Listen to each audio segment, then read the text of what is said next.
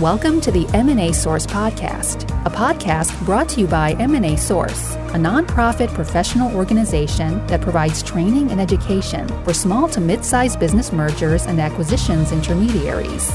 In each episode of the podcast, we will interview leaders in the M&A world to discuss education opportunities provided by M&A Source, trends in M&A markets, and useful insights provided by the experts that use them. Thank you for joining us. Hello, and welcome to this edition of the M&A Source podcast, sponsored by M&A Source, the source of opportunity and professional growth for mergers and acquisitions intermediaries and strategic professionals in the lower middle market. I am your host, Lamar Stanley, Head of Business Development and Originations with GenCap America, a lower middle market private equity firm based here in Nashville, Tennessee. And I am particularly excited today to be joined by Alex Mazer with Big Shoulders Capital, based in Northbrook, Illinois. If you're not familiar with Big Shoulders, they're a family office that make debt and equity investments in underperforming lower middle market operating companies. So think distressed or even turnaround situations typically. So I was particularly looking forward to this conversation since we had found ourselves in a unique time where many companies find themselves in a stretch of underperformance, unfortunately. While it's never our objective with this podcast to be overly topical with the content, instead, trying to make these episodes more resources that could be useful well into the future. Alex is a great guest who can provide both content that is particularly useful in these strange times, but also he provides good tips for intermediaries and business owners that are useful in any environment. So with all that said, welcome, Alex. Thank you, Lamar. Glad to be here. First, if you would, tell us a little bit about your background and then also a little bit on Big Shoulders. Sure, glad to. So I've been hanging around sort of the turnaround and restructuring world for the last 10 years in a variety of different functions and focuses, one of which has been sort of in the distressed liquidation business, buying and selling assets on behalf of companies and banks. And then for the last 7 or 8 years with Big Shoulders Capital, and we're focused in the industrial vertical. So we work with privately owned commercial industrial businesses who, for any variety of reasons, are facing some uncertainty and need help navigating that with liquidity solutions. We've come in as debt, as a lender to industrial company, and or as an investor in a business. Traditionally, it's manufacturing companies, but we're involved in construction companies and in the oil field. We gravitate to businesses with hard assets on the balance sheet that traditional cash flow lenders are not as comfortable in dealing with.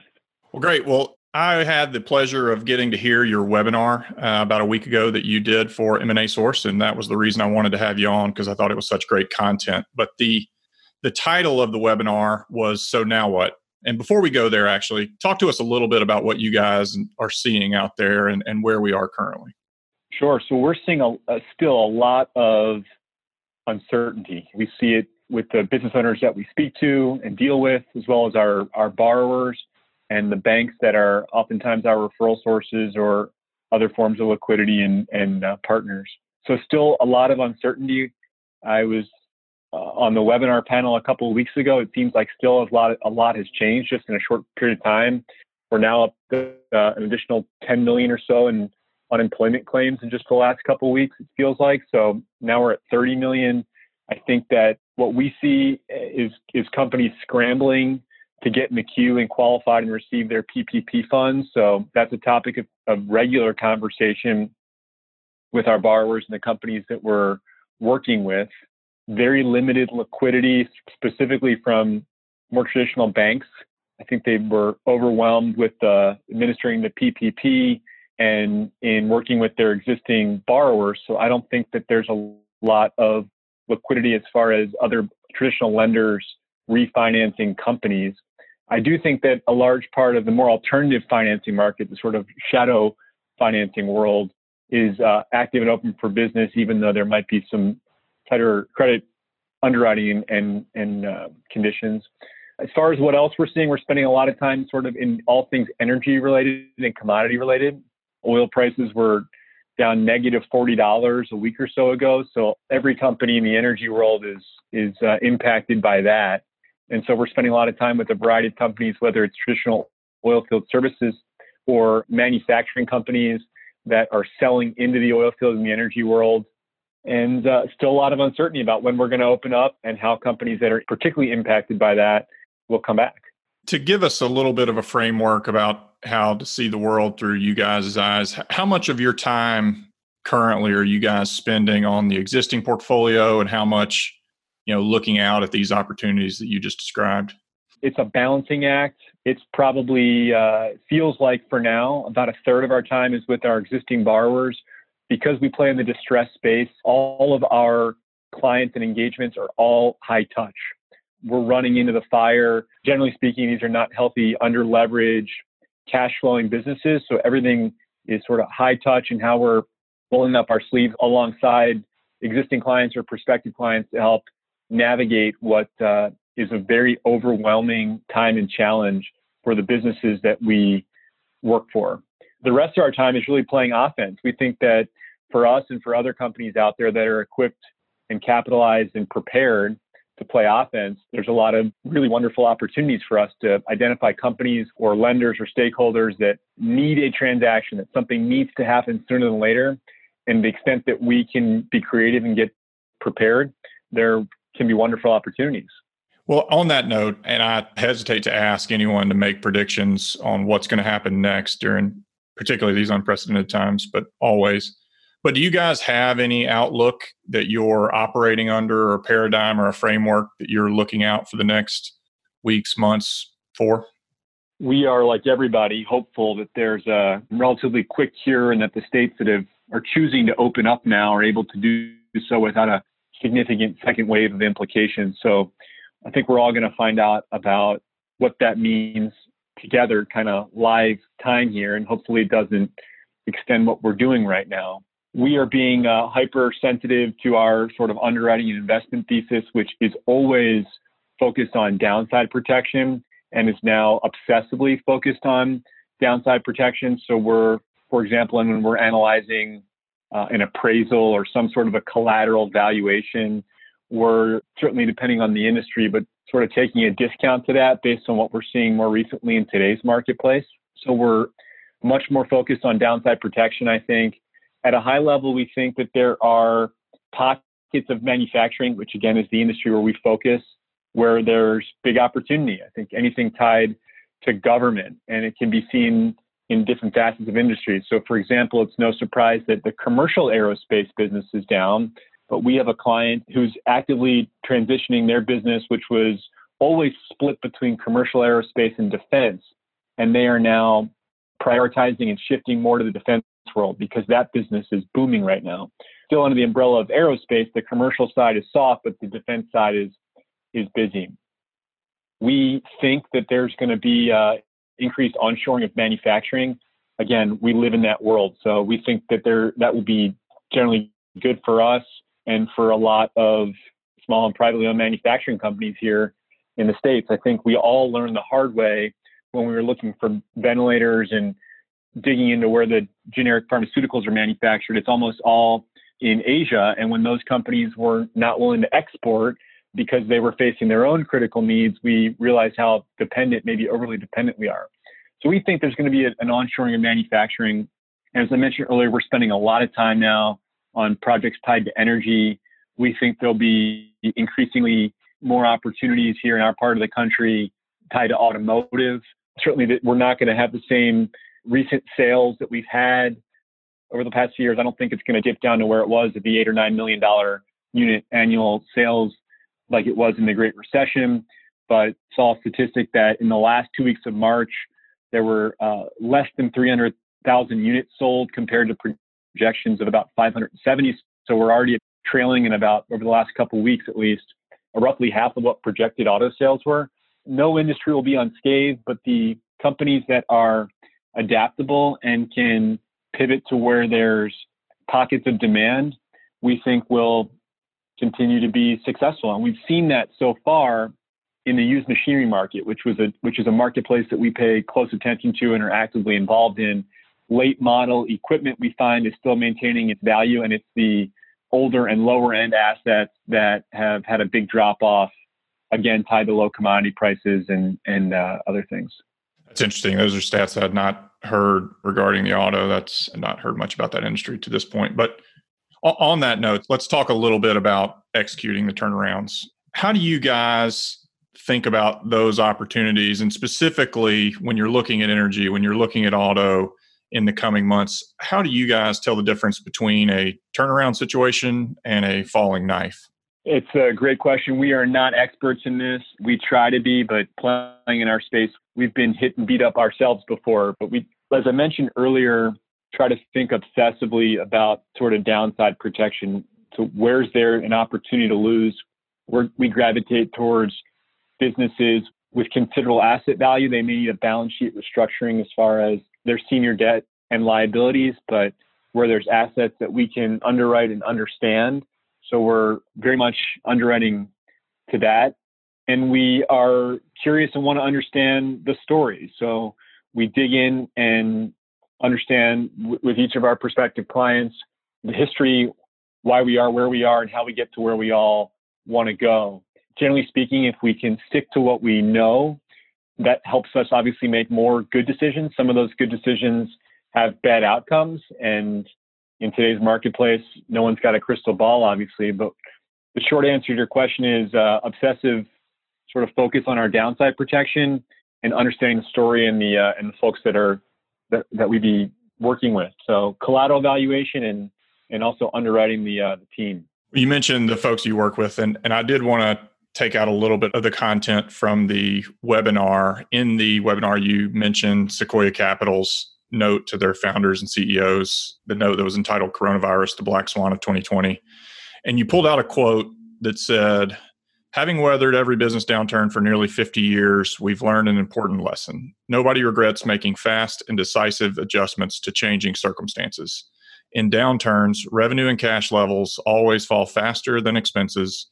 In some ways, business mirrors biology. As Darwin surmised, those who survive are not the strongest or most intelligent, but the most adaptable to change." Talk to us a little bit about what that means to you guys and why you pulled that out, and how business intermediaries and owners should think about that quote. Sure. It came out of a little bit of self-reflection. In our company, I think we may have been a little slow to respond to this, and probably like most, I think our principal admirably felt a loyalty to employees and may not have been quick enough to forecast the immediate financial implications associated with this new environment. And we could have made decisions more quickly related to fixed costs, not just employee headcount and compensation, but other sort of costs. I think that some of the changes and decisions that we made in response to the current climate are decisions that should have been made to benefit our business regardless of COVID. And to the second half of the quote, adaptability wins. I've talked about the aerospace guy that we work with, who's now hyper-focused on defense work. We're involved with a tool and die and injection molding business that has shifted and picked up contracts for defense and ventilator components. I think the companies that are focused exclusively on industries that are dead or particularly distressed will not survive. I subsequently read an interview with the founder of Airbnb, and he, in light of what's happening in today's world, they have weekly board meetings, and his objective in those meetings is to make 3 months of decisions every week. And I just think the quote resonated with me, and I think it's the adaptable that will survive and needing to be responsive and decision-oriented despite all the uncertainty. On that topic of hyperactivity, how involved are you guys in your projects?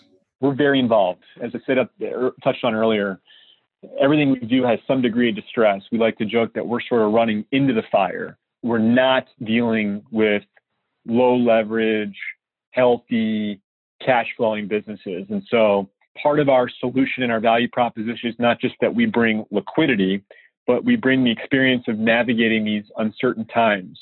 So we're proficient in negotiating with senior lenders. We are effective in understanding all of the options for companies, whether that be things like receiverships or assignments for the benefit of creditors, or in other circumstances, navigating bankruptcies and things like this. So we've got a lot of tools in our toolbox that allow us to sort of creatively navigate this distressed space. And of course, for most business owners, it's their first time there. And it's hard enough to focus on running the company during the day, much less with the added distraction of how to navigate a fatigued lender and attorneys and advisors and all the other implications. So we're very, very involved. The transactions can be all-consuming, but from our chair, that's where a lot of the value is created, because we're not afraid to invest and deploy capital in scenarios where are generally illiquid, because other companies and lenders shy away. And everyone in our firm, we're sort of joked that culturally we're more of a blue jeans group. And so we'd like to really understand the businesses that we get involved with and try to figure out how we can put together the most creative and effective solutions. So long-winded way of saying we're very, very involved. Nothing that we get involved with is for the most part on cruise control. It's all high touch. Well, to get a little bit more into the weeds of your level of involvement, do you guys have any specific tools that you use over and over and over, or rules of thumb or KPIs that you're particularly watching for all of your projects? Or is it case by case? It's a little bit case by case, but every engagement has a few sort of key metrics, to your point, that need to be achieved in order for there to be the right outcome. So oftentimes when we get involved with a company, it's a business that has struggled with lack of liquidity. The bank wasn't giving them any rope, and so they've been short on liquidity. And consequently, maybe they've lost out on sales or other sort of things. And we can kind of look back at historically where they need to be. So one KPI that we always want to understand is sales relative to break even. So what's the break even threshold and where are our sales relative to that number? So we at the very least want to get to that place, so that we and our clients aren't burning cash. So sales is one of those things. And then oftentimes the businesses that we get involved with, they're family owned, privately owned. And so they might be second or third generation owned companies. And so there are low hanging fruit cost cut opportunities that we look for. And so the ability to get involved quickly and identify those and take advantage of those sort of cost cutting opportunities, which again, from our new chair are fairly accessible and easy to achieve, but for any variety of reasons may not have been made by the previous ownership group. So sales and low-hanging fruit cost cutting and understanding working capital means it's we as most lenders and investors in this share with a focus on the distress space really want to see what's called a 13-week cash flow projection. It's a wonderful metric and projection over a short period of time, critical to understanding short-term working capital needs. That's everything for us as a lender or as an owner of a business to understand what the near-term needs are and whether the company is creating cash or burning cash, and if so, how much. So those are some of the few things that we look for. Again, like I touched on, our obsessive focus on downside protection means that we look for asset-rich businesses. That's sort of stage one. And then stage two is how are we going to grow sales? Where are the low-hanging fruit cost-cutting opportunities? And then really taking a look at the 13-week cash flow projection to see what the immediate future looks like. To anchor there for a second, the 13-week cash flow projection, I've heard that from a number of groups, and that seems to be what a lot of people are focusing a lot of their attention on during these difficult times. Can you talk about the level of detail that go into you all's as you're constructing those? Sure. It's intended to be a pretty accurate description of the inflows and outflows. So it should be based on accurate assumptions of sales and collections. It can provoke a strategic conversation about certain payables that can be extended, certain expenses that don't need to be paid. But it's intended to be fairly comprehensive and fairly accurate. Again, the biggest indicator is what are going to be the cash needs of the business over the immediate term. And so if a business is forced, for example, by their secured lender or strongly encouraged to bring in what's called a turnaround consultant or restructuring advisor, it's not uncommon that the first thing that consultant does is to sit down with the CFO or controller to try to populate their 13-week cash flow model, because that sort of dictates a lot of what they do next. If the business is going to burn a lot of cash in the next 13 weeks, then the bank may choose to fund or not to fund into that. And the consultant and all the stakeholders really need to know what that looks like to confirm that there's enough liquidity there. If there's a meaningful shortfall, that impacts what suite of options are available. If the business is creating cash, that may incentivize the existing lender or ownership to put in more capital if necessary. So the assumptions that go into that are obviously, like everything else, intended to be very accurate. And because of its short-term nature, it should be. And it's a very important tool. And anytime a company finds themselves in another section of the bank, whether it's the special assets or a workout group, that's typically a model that banker wants to see and understand, because it informs the near-term remedy and game plan for how all the parties work together. So it's a very, very important short-term projection that we like to see. I know that other lenders like to see it. Important for all parties involved. Since you mentioned those lending relationships, and I realize that you guys are a participant in that market, but what are you seeing in the lending market in general? And do you have any predictions about what business owners can expect on that front? What we found in talking with the lenders that we know is certainly at the banks, everyone has been consumed and pulled into the sort of PPP administration underwriting departments. So it's all hands on deck to turn out years worth of production in 30 to 60 days. And particularly when there's not a lot of rules or any precedent there. So I think it's been all hands on deck to help existing borrowers get their PPP funds, the payroll protection money, secured and funded. And now I think lenders are going to have to turn to triage for existing borrowers. I mean, no one here is unscathed. And so I think it's really about focusing on existing portfolio. And despite what they may say, it really is probably not as much about growth. I think all of the commercial banks are a lot in much better shape than they were 12 years ago. So that's good news. And I think there is liquidity there. I just don't think that the traditional banks are focused on new business right now. I think they're focused on existing portfolio. There's more than a couple, but within the alternative finance space from which we play, I think a lot of these firms, as I mentioned, are open for business and looking for opportunities to fund. I do think that, not surprisingly, there's a different layer of credit underwriting. And so companies that may have qualified and may have been funded 3 to 6 months ago, I think, depending on the industry they're in and the current circumstances, may or may not pass the underwriting metric. So, for example, spoke to an alternative lender in Detroit this morning. Historically, a large part of his portfolio and focus, because of where he's at geographically, has been tied to automotive and the automotive suppliers. And his team is looking at that industry with much more skepticism.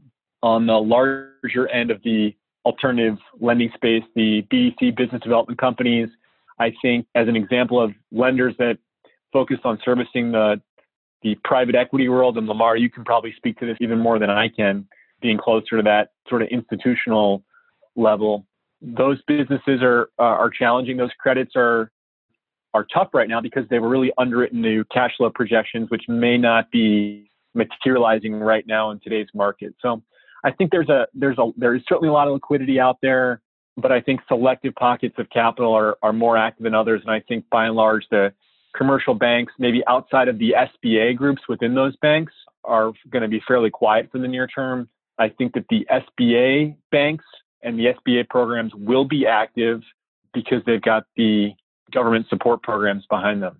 That is pretty representative of what we have seen out in the market as well. And it truly has been amazing watching the past few weeks, the PPP program in particular, jam up banks generally, just because it's just become a bandwidth issue. So it'll be pretty interesting to see how this unfolds in the coming weeks. Last thing, if I am one of M&A Source's many business advisors out there, what are things that you're telling business owners, or what should I be telling a business owner as they watch this crisis unfold? To build on what you just said, Lamar, I think the first thing is to get the PPP application, get in the queue, and hopefully get in the queue in a place where you're going to get approved and funded while there's still money to be deployed. Beyond that, more important than ever is probably communicating with stakeholders, with banks, with customers, with vendors, and figuring out ways to work together. As touched on before, to make quick changes. There's a need to make a change. It needs to be made quicker than it has in the past because there's just not the opportunity to work out of it. So quick decisions, I think, are really important.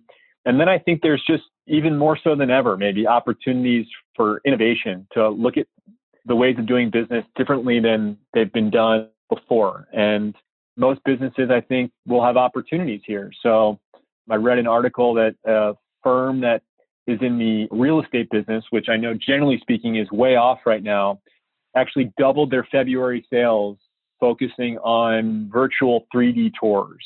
And then saw Nike really surprised everyone because they shifted and took advantage of and really grew their e-commerce business in light of all this, even while brick and mortar retail is closed or way off. So I think there are ways for a lot of the business owners and clients of the folks in the M&A source to maybe look for opportunities in this innovation. I think that for the businesses who survive, they'll be in a much better place because some of their competitors will not have. So even if there's a slower recovery and a smaller pie, there should be good opportunities for companies who are well-positioned and well-capitalized. That's by and large what we see. And I think it applies to the advisors within the M&A source. So advisors and companies that were focused on 5 times EBITDA multiple sales, that mindset may have to shift a little bit in today's lending environment, in today's world. But nonetheless, the ability for people within this organization to help business owners transact and sell, I think that service will be as important as ever. And in this environment, a lot of businesses will be forced to sell. And so the seller who in the past may have held out, wasn't a lot of urgency, was waiting for maybe an unrealistic purchase offer, again, because there was no need to sell, he or she may feel a lot more pressure to sell right now. And so whether it's because they're, for any variety of reasons, they may feel more pressure to sell. And so for the folks in this room, while the sale prices and the multiples may be lower because of the capital markets and all the uncertainty, maybe there's an opportunity to make up for it by having more transactions and really helping business owners who are overwhelmed and, again, maybe in a position where they have to sell or have to refinance or have to do something outside of the ordinary course that they don't know how to do, but certainly that the M&A source professionals can help guide them through. I agree with all of that. And I think that's probably a good spot to land this. Thank you, Alex. If anybody has any turnaround questions or would like just to reach out to you guys, where can they find Big Shoulders? Sure. Our website, bigshoulderscap.com. My contact information is on there. Phone number is 224-927-5329. Again, 224-927-5329. And we'd be more than happy to talk with anyone, whether it's an opportunity that I think is in our wheelhouse or in someone else's that I know. I'm more than happy to brainstorm. After the webinar last week, I referenced the different ways of selling assets in distress, a bunch of different structures. And so folks had reached out, and I was more than happy to share some more information about that with them. And so I've always enjoyed my interactions with the M&A source and would be happy to engage with anyone that's got any questions, is new to the turnaround space that I think that we're all living in. Well, great. Well, thank you, Alex. If you'd like to learn more about turnaround projects or any other topics, feel free to reach out to Alex, or also you can visit M&A Source's website at masource.org.